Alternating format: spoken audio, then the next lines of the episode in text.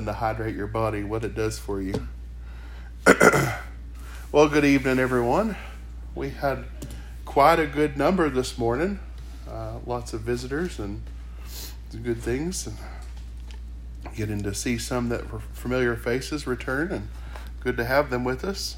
Um, if you will, this evening, turn with me to John chapter 6. That's where we'll start.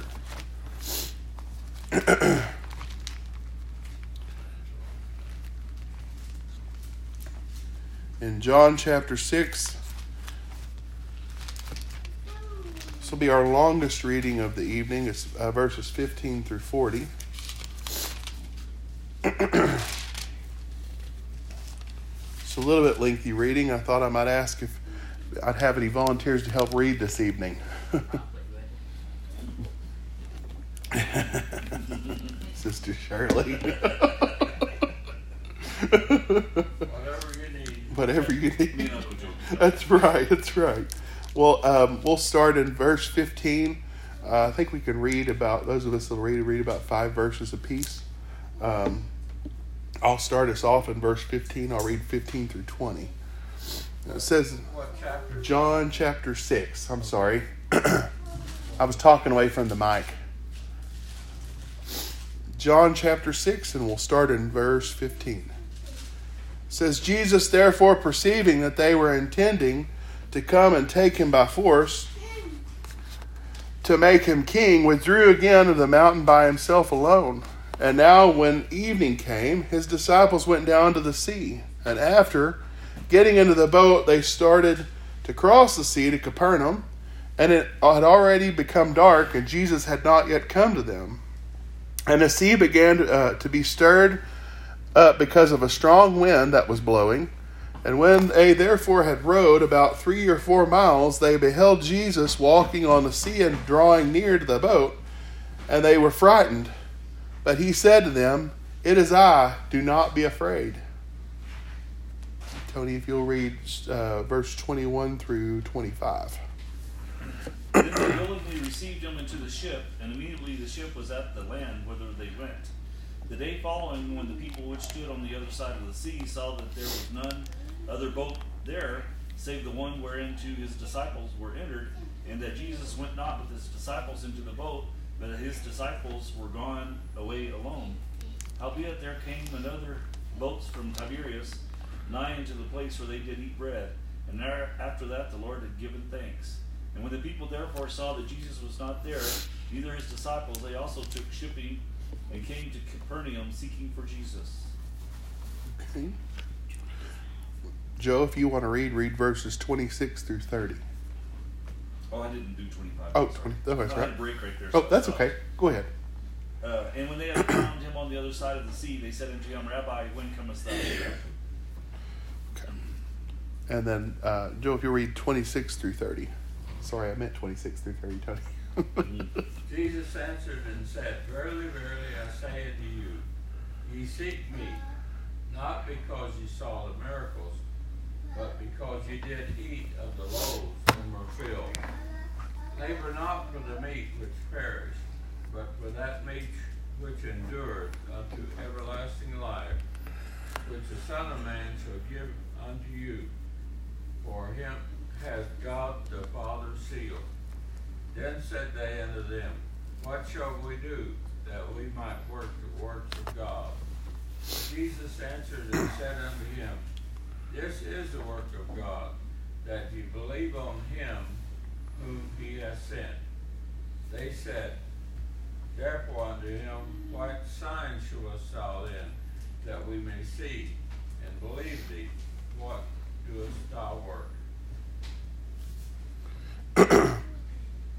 I'll read verse 31. You want to, uh, Dwayne, do you want to read? Uh, Our father did eat manna in the desert, and it is written, He gave them bread from heaven to eat.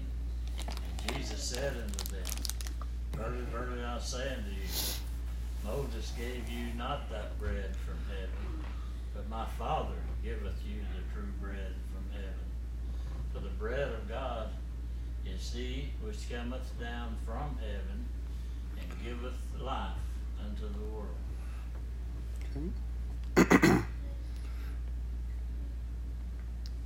And they uh, and they said therefore to him, Lord, evermore give us the bread, this bread. And Jesus said, I am the bread of life. He who comes to me shall not hunger, and he who believes in me shall never thirst. But I said unto you that I have se- uh, that have seen me, yet do not believe. All that the Father gives me shall come to me, and the one who comes to me will certainly not ca- be cast out. For I have come down from heaven, and not to do my own will, but to do the will of the one who sent me. And this is the will of him who sent me, that all of all that he has given me I lose nothing, but raise it up on the last day. For this is the will of my Father, that everyone who beholds the Son and believes in him may have eternal life, and I myself will raise him up on the last day. So, a, a, a lengthy reading that we have here this evening, uh, where we're starting. But it was necessary just to have the context of what was happening here. Of course, the first uh, about 10 verses there from 15 on through 25 is talking about the account of Jesus walking on the water and the, uh, the multitude that was seeking after him. So, verse 15 starts off with they were trying to take hold of him by force uh, to make him king. So, we know, historically speaking, that the Jews and the scripture uh, thought that the Messiah would come and physically uh, place a kingdom on this earth to rule and reign. But again, Jesus has told them this is not this is not what was going to happen. Um, so he withdrew himself from them. He says to the mountain alone. He says, now in the evening the disciples went on the sea, and they started to cross the sea there uh, uh, to Capernaum. But Jesus wasn't with them. But yet what happened? So the, the sea began to stir with a strong wind, and they were rowing out there, and Jesus came out to them. He says, "It is I. Do not be afraid." They were they were scared. Uh, no telling what they thought it was. Of course, according to the different accounts there, it seems that they thought he might be a spirit or something like that walking out across the waters. But Jesus, nonetheless, uh, when they when they recognized who he was, they what they bid him to come into the boat immediately. Uh, by the way, I'm reading from the New American Standard. If that reading sounds different, I figured y'all probably knew that, but. Uh, but the interesting thing here is in this account of Jesus walking on the water, these people were frightened. They were scared. But at the same time, they didn't realize it was the Son of God who was walking across the water. So he told them, he says, It's me, be not afraid. They're like, Okay, come on. I don't think it was that simple. I think they were still, you know, probably pretty shook up. But he says there, they were willing, therefore, to receive him into the boat, and immediately the boat was at the land to which they were going. So then it's, uh, it moves back to the next day. It goes to the next day, and it says this multitude was still what? Seeking after him. They came seeking. It says they, uh, they came on other small boats from Tiberias, near to the place where they had ate the bread after the Lord had given thanks. So this was after the account of the feeding of the five, the five thousand there with the loaves and the fishes. So the preceding verses there, he they begin to ask him a question. He says, uh, "Excuse me." he says. Uh, when they found him on their side of the sea, they said to him, Rabbi, when did you get here? It's like, how did you get here? this so quickly, I think, is what they were kind of intending. Is, but he goes on to tell him, he says, Truly, truly, I say to you, seek me not, uh, seek me not because you saw signs, but because you ate of the loaves and were filled. He's like, why, why are you seek me because I filled you up, not because you're seeking to see these signs He says, Do not work for food, which perishes. So, what do you think the, the thought and intent of Jesus was there? Was to get them to think about what they were doing. He's like, Don't seek for something, just look for these wonders that I've performed. But do you think that they would believe that the person that was able to do this was the Son of God? So then he goes on there and he says, but for the food which endures to eternal life, which the Son of Man shall give you, For on him the Father, even God, has set his seal. It's like you're, you're looking after these signs, but I'm here to fulfill a, a purpose and fulfill what the Lord has, has set about for me to do. He says, What shall we do that we may work the works of God? That's what they were asking. And what is Jesus' response? He said, This is the work of God, that you believe in him who has sent me. Simple, right? You'd think. But it seems like as the exchange goes on, he says, further there, he says, What then do you do for a sign that we may see and believe you? What work do you perform? He's like, What what's the purpose of this? What what works do you perform? He says, Our fathers ate manna in the wilderness, It is written, He gave them bread out of heaven to eat. Jesus said, Therefore, truly, truly, I say to you, it is not Moses who has given you the bread out of heaven, but it is the Father who gives you the true bread out of heaven. What's he saying? He said, I'm the I'm the bread of life. I'm the one that will feed you and sustain you. You just need to believe the Lord that He would provide a way of deliverance. They still didn't understand that the Messiah was there to deliver them to a better way of serving God. But yet they were so worried about their bellies and being full. He goes on there and he says, For the bread of God is that which comes down from heaven and gives life to the world. He wasn't talking about the manna that was given to Israel to sustain them in the desert when they were making the exodus to the promised land. He was talking about spiritual food, spiritual sal- this salvation from the flesh that would sustain them. And they says, "Lord, evermore give us this bread." And he goes, "I'm the bread of life."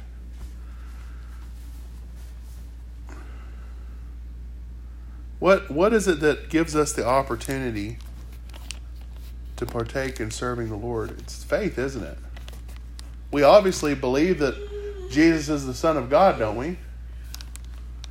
We're obviously baptized into his into into the new covenant through his name.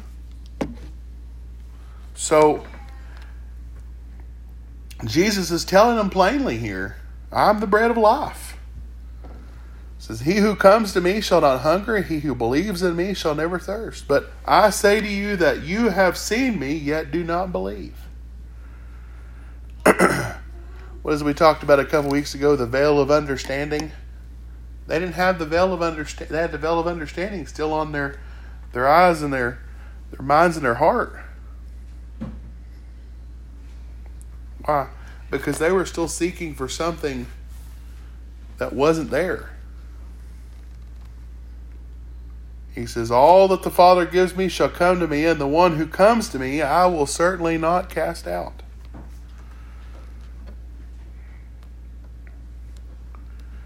Why didn't they believe? The absence of faith is doubt. They doubted that Jesus was the Son of God, it seems. What is doubt? It's the absence of trust. And Jesus is trying to help help them along here. He says, I have come down from heaven not to do my own will, but the will of him who sent me. And this is the will of him who sent me, that of all that he has given me, I lose nothing, but raise up raise it up on the last day. What is he talking about? Lose nothing but raise it up on the last day. Talking about resurrecting a people for the new kingdom. He says, For this is the will of my Father, that everyone who beholds the Son and believes in him may have eternal life, and I myself will raise him up on the last day.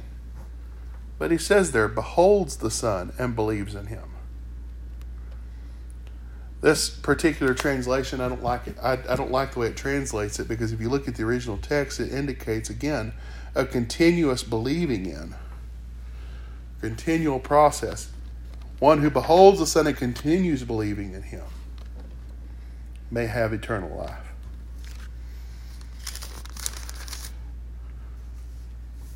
He was trying to get them to understand that they needed to place their faith in the appropriate person, not in the works of men or the law or the traditions of men, but place their trust in the Lord, that He had provided Jesus as a way and a means of sacrifice to cleanse them from all their sins. Not just that continual sacrifice yearly rolling over, remission of their sins, but a complete fulfilling of that law so that they might have a continual sacrifice through Him.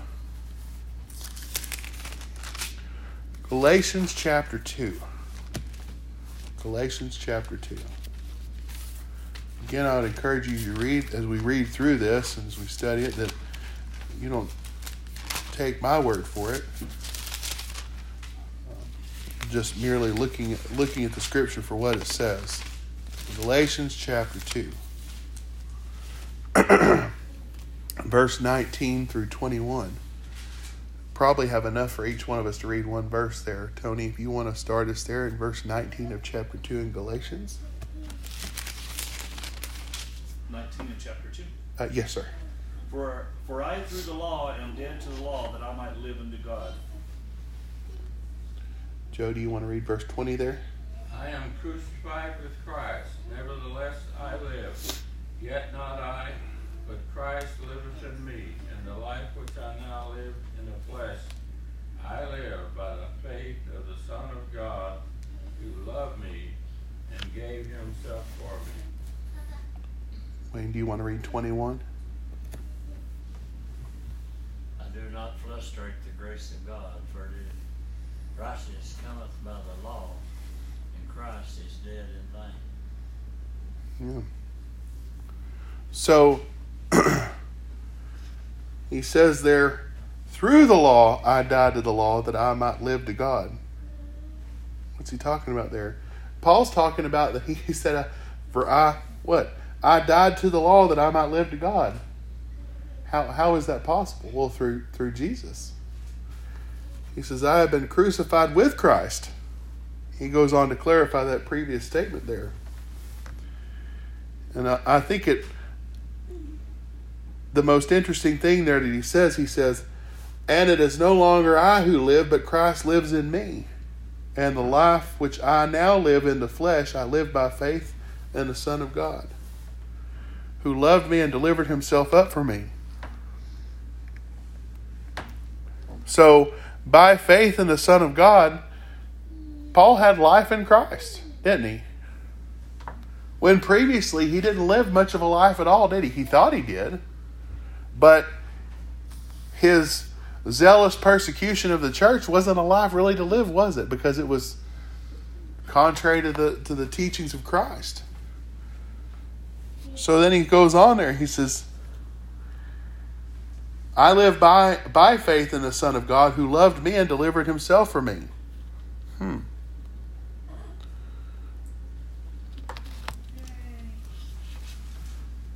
It says by faith in the Son of God. So it's only through Jesus that we have this opportunity. Christ loved us enough that we should do this. Then he goes on, he says,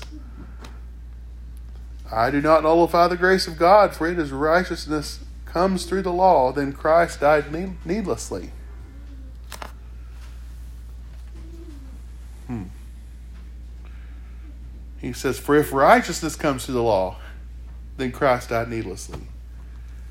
He's like, I'm not not trying to nullify the grace of God here. I'm not trying to nullify the favor of God.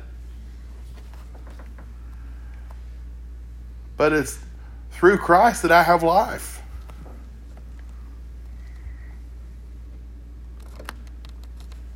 What do you think the struggle was there? Most of these brethren that we read in these accounts and these uh, these epistles there were struggling.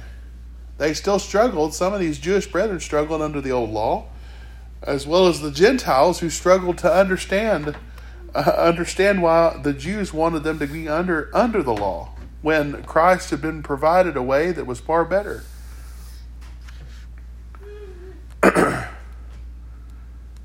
Where the Old Testament seemed to cause them to struggle regarding their faith, that's what God wanted them to truly see was that faith is a requirement in our service to God. Do you think that faith was there when they when those many fell in the desert because they stood up to play the harlot and they made the golden calf? Do you think they they had faith in God then? No. They're like, take us back to Egypt. We had food and we had all the things that we need to be provided for. Does that sound like sound like somebody? Sometimes we do the same thing. We're like, well, we had a good back over so and so. I remember we, we had all this, but instead of thanking God for the blessings that they had right then. Those few that didn't that didn't rise up and play before the golden calf, what happened to them? They were delivered through that whole situation, weren't they? But the rest were swallowed up by the earth. You know, it's so quick for us to judge the children of Israel, but but you know, uh, can you imagine getting up for forty years and walking every day from sunup to sundown, eating the same food? And Yeah. Could you just- Yeah, you could see where they where where fleshly you would be, you would get Yeah, it's it's so hard. It, it, it's forty years is a long time to wonder. Well, they had it was a, it was sweltering heat.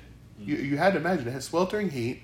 They had what harsh conditions. It was rocky nothingness. I mean, they one could one could get to that point. I mean, think about the things that we question and It's just in our to you know, right like I said, exactly. you know.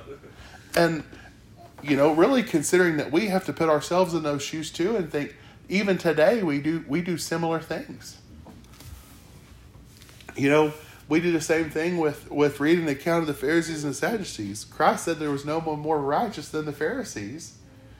He says if they don't make it oh oh you know? Um, so i think you're right brother tony. We have to be very careful that we not put ourselves here over those that, that come before us because we're no better. We are capable of the same things aren't we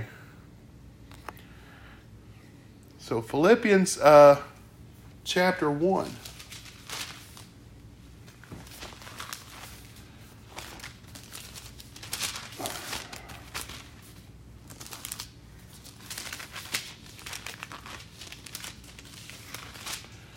Philippians chapter 1.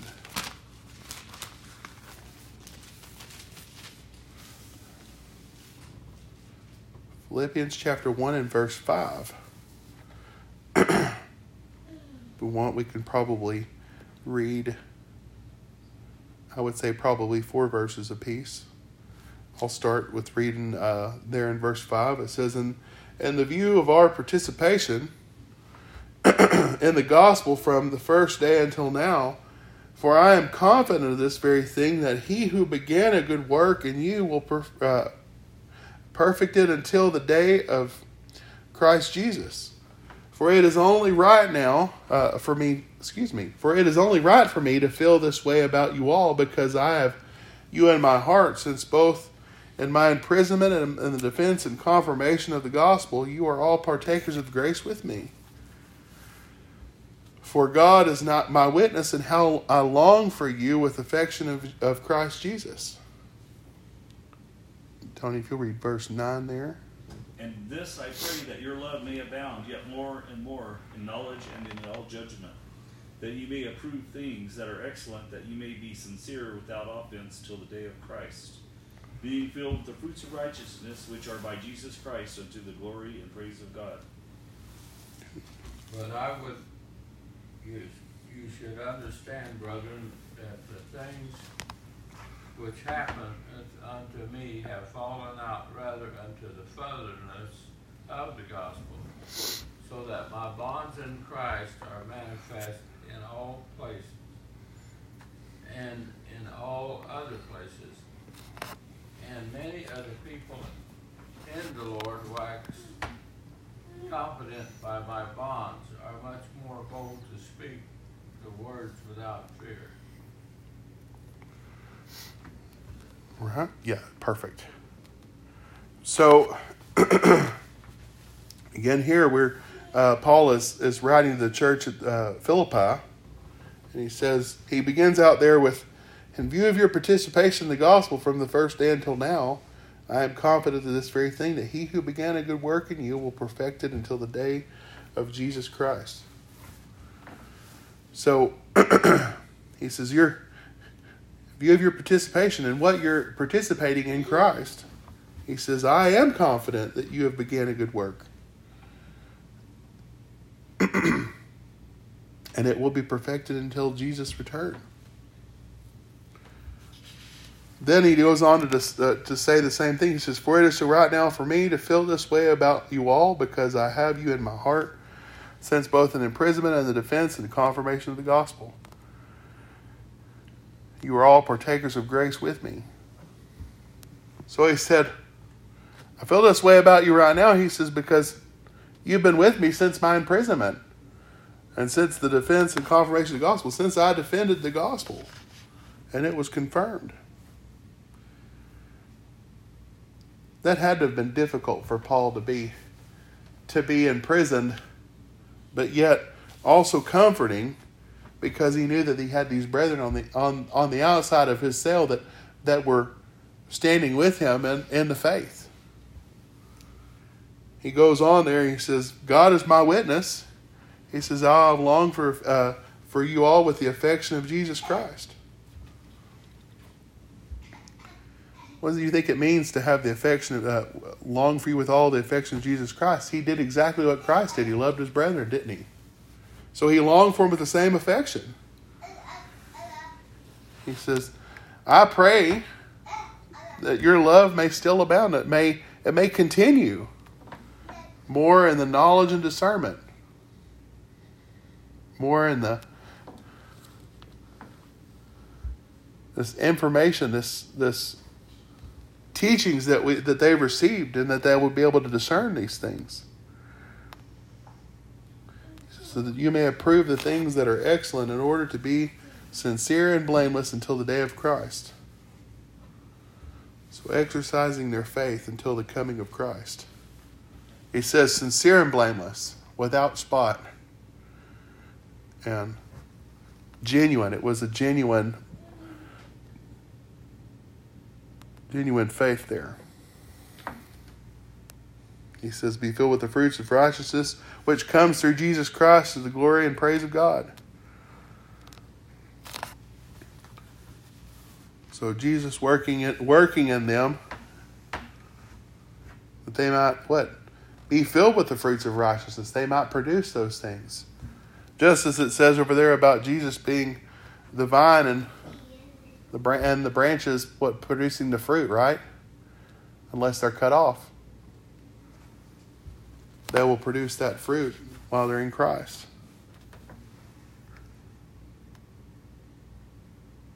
He says, Now I want you to know, brethren, that my circumstances have turned out for the greater progress of the gospel, so that my imprisonment in the cause of Christ has become well known throughout the whole Praetorian Garden to everyone. So he said, This is for the benefit of the Lord that they've heard about this. He says, It's provided greater progress. What? Fulfilling what the Lord commissioned the church to do, wasn't it? Go out and preach and teach the gospel, baptizing in my name.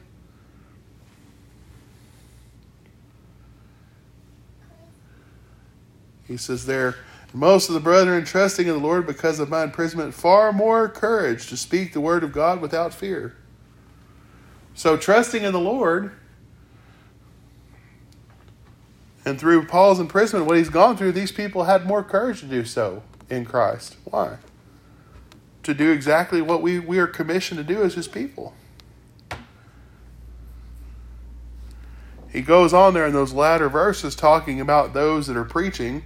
He says, preaching Christ even from envy and strife, but some also from goodwill, and the latter to do it out of love, knowing that I am appointed for the defense of the gospel. He said, The former proclaimed Christ out of selfish ambition rather than from pure motives, thinking the cause of distress in my imprisonment. There were enemies that did those things out of vengeful spite just to just to drag the name to the mud, don't you think? That's at least what it seems right there.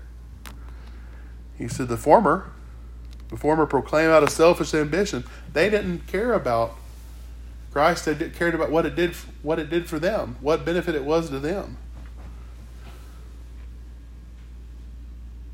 So there's there's an alarm sounding there, don't you think?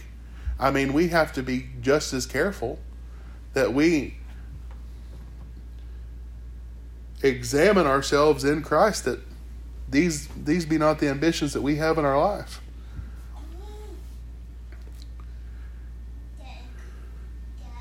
That was a bit of a warning there. He says, "For me to live is Christ, and to die is gain. But if I am to live on the uh, on in the flesh, this will mean fruitful labor for me, and I do not know which to choose. But I am hard pressed from the direction, having to desire to depart and be with Christ. For that it is very much better. Yet to remain on in the flesh is more necessary for your sake." He's like, I'd, I'd like to go and be with the Lord, but for your sake, I'd like to continue doing this. he said, It'd be good for me to go on and be with the Lord, but I, he's, he was concerned about his brethren's sake there, that his, the work wasn't finished that he was supposed to do.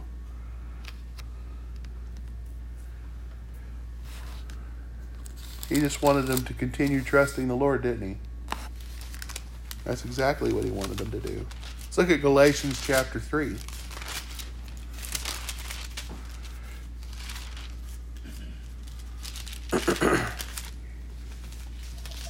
Galatians chapter 3, verse 3 through 14. you probably divide that up into about four verses apiece, I believe. Um, Brother Wayne, would you like to read verses um, 3, 4, 5, and 6? Of chapter 3, yes, sir.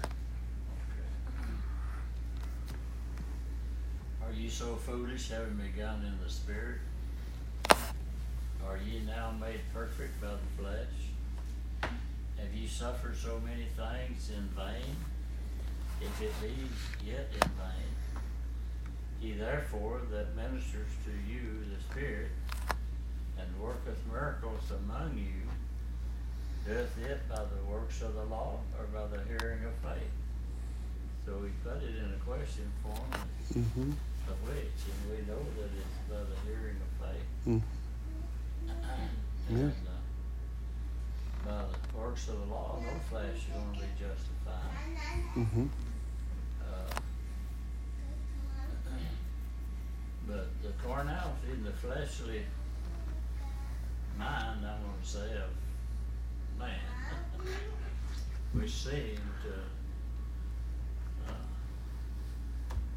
look at it from, I'm gonna say, our viewpoint and for our benefit, more than the help and the benefit of others.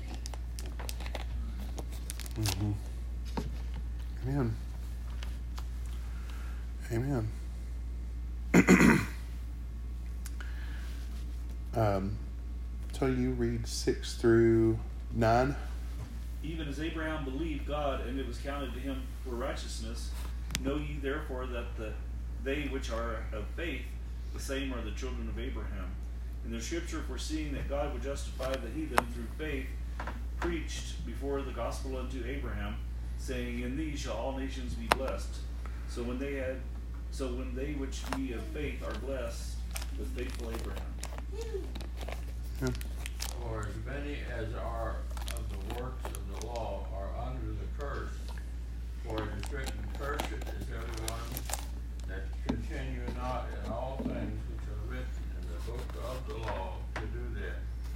But that no man is justified by the law in the sight of God.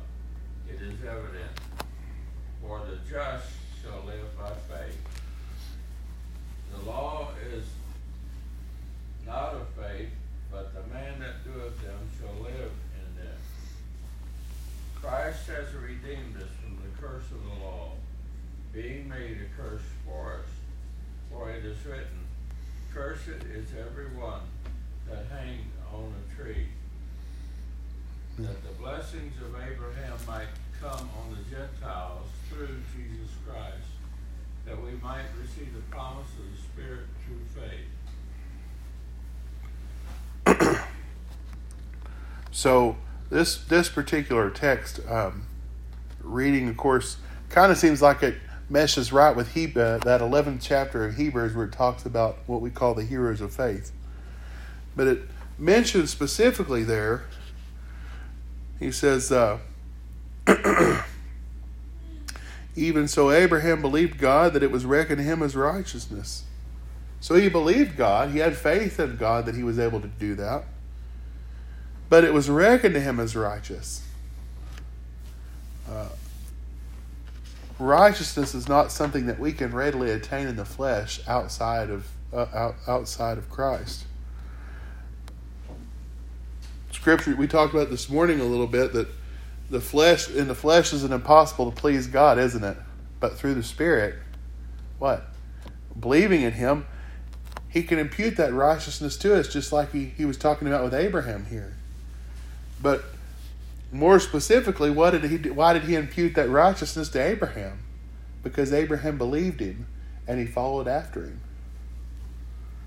Same thing there that he mentions over in the book of Hebrews about about those other accounts, Noah, those things. What happened? They were counted for a uh, righteousness' sake for what? Because they did what the Lord told them to do, didn't they? The same thing is accounted to us. We will believe the Lord and follow after His teachings and, and follow after the example that Christ provides. That that faith will what? It says that faith brings forth righteousness, doesn't it? It's not that we produce that righteousness, but it comes from God through Christ.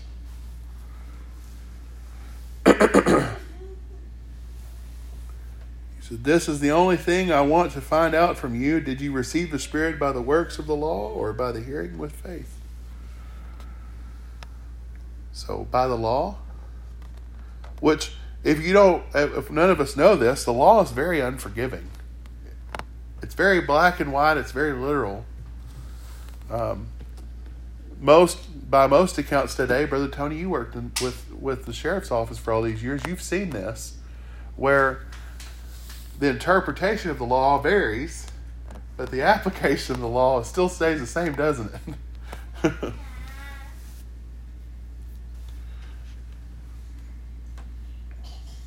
if you speed 20 miles over the speed limit, what's the penalty? You typically get a a, a what a dangerous re, re, re, yeah summons ticket. You get a summons ticket. Sometimes you get hauled off to jail. Depends on the uh, probably depends on the the officer that pulls you over. But needless to say, you still get found guilty by the law because they have burden of proof that you were speeding. Lest the sign wasn't posted. you might have a loophole there, but the law still remains the same. It judges you according to what you've done, according to the law, and the law says you don't speed. So therefore, you're found guilty because you've broken the speed limit.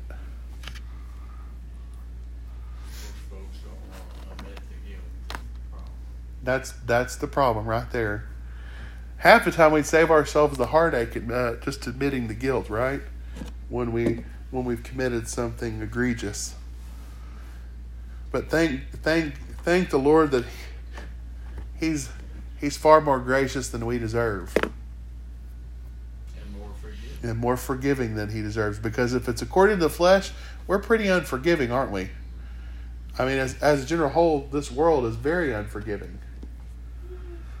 But yet we see a means to an end to forgiveness of our sins, to cleanse us from unrighteousness. What he asks from us is far, far more simpler than we make it out to be, I think. That he requires us to exercise faith trusting Him that He says He's going to do what He says He's going to do, when He's going to do it, right? As if we're not guilty when we know that we are, and uh, and deserve what we get. Every bit we, what we get. And uh, I was coming through Kansas one time, and I knew I was uh, speeding a little, but I thought out there in the middle of nowhere, no traffic, full cars coming in from the side. I could get away with it, but the next thing I knew, I had a light flashing, pulled me over, and, uh, he said, uh, what's your hurry? And I said, I'm really not, but I said, I'm a long way from home, and there's a lot of driving yet to do to get there. But I said, uh, I shouldn't have been driving over, I'm guilty. And, he didn't believe I'd take that attitude. And I think that really got me out of the ticket, and all I got was a warning. hmm That Cherokee Nation state trooper that pulled me over March of last year when I was driving out here to come visit uh, did a similar thing. I was driving and I was just trying to get in a hurry to get back on the interstate so I could get get gone to come up here. And he pulled me over and he says, "You were going." He asked. He says, "Do you know how fast you were going?" And I said, "I, I knew I was going fast." I said, "No, sir, I didn't." But I said, "I know I was driving probably faster than I should have." I just kind of went. He says, "What brings you out here?" And I'm just like, I just blurted out like it was a truth serum. You know, I'm, I'm a preacher. I'm traveled to Colorado to go preach for a church up there. And he looks at me, and goes, "Hmm." I couldn't get my my insurance to work and pull it up on my phone. So he goes back to check my license, everything. He comes back and he says, "Have a good day, Mister Porterfield, and slow down." I said, "Yes, sir. Have a good day." And then we t- we took off. It He- already better that he didn't give you a ticket. Mm-hmm. He could have he could have just as easily wrote me that ticket for going how and I know I had to have probably been going 15 20 over. It was back coun- country roads, farmlands and you know I I told Donna I was nervous cuz I didn't know where I was but I was just following the GPS I wanted to get out of there. And he he was very gracious, thank goodness that he was. And uh cuz he could have just easily said, no, "I'm going to show this guy a thing or two. So, but he didn't. I'm thankful to the Lord for that. I told that little feller, I said, uh, I said, you made my day. I just I said, thank you, you may, you know, oh. I just don't have it very often, but I said, I'm glad that you're human enough, Enough to to- know that I, I wasn't doing it just to, to be breaking the law, Law. but, but I did not watch my speed. hmm I'm guilty. Absolutely. I think typically that, that, like you said, that grace is given when we when we admit guilt. You know, recognizing that we are provided an opportunity to serve a God that that by all accounts could hold us accountable for our unrighteous deeds, but yet as we desire to be faithful and follow him, he provides us an opportunity for covering for our sins. I was laughing because we had a little word for that, holding my feet to the fire. yes, yes, hold our feet to the fire. but to think that that that just by part that this faith equips us for far greater service to our God. Let's look at Matthew chapter 9 and then we'll come to a close.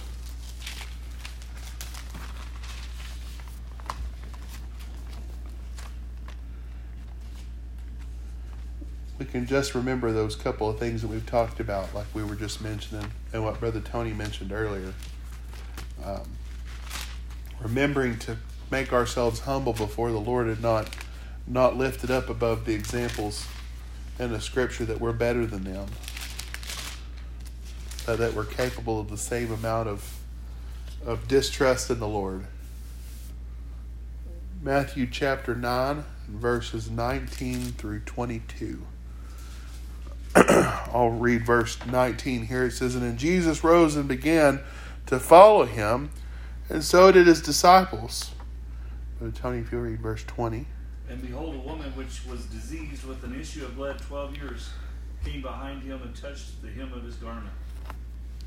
For she said within herself, If I may but touch his garment, I shall be whole. So, verse 12, uh, uh, we want to read 22 for us, Brother Wayne. But Jesus turned him about, and when he saw her, he said, Daughter, be of good comfort. My faith hath made thee whole, and the woman was made whole So again, such a such a simple account in the scripture demonstrating the power of God, but also demonstrating the power of our faith placed in God. She desired just to touch the hem of his garment that she would be made well. And at the moment that she that she did, she became well, didn't she? He says, "Daughter, take courage, your faith has made you well." That demonstrates the power of our of our faith placed in Jesus.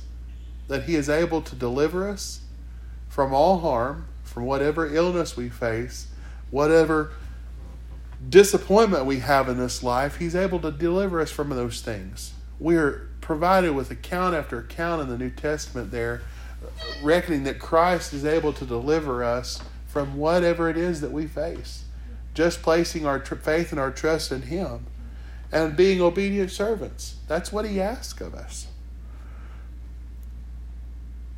Just makes this account here all the more powerful. we talked about that last weekend. Some of us preachers got together. We were uh, we were discussing this, and one of the one of the most interesting things that they talked about was just how how sometimes we place those limitations on God. That He can't He can't heal us from our illness, or He can't deliver us from from a difficult situation. But the scripture proves it time and time again. And even now, even in this present life, we see this.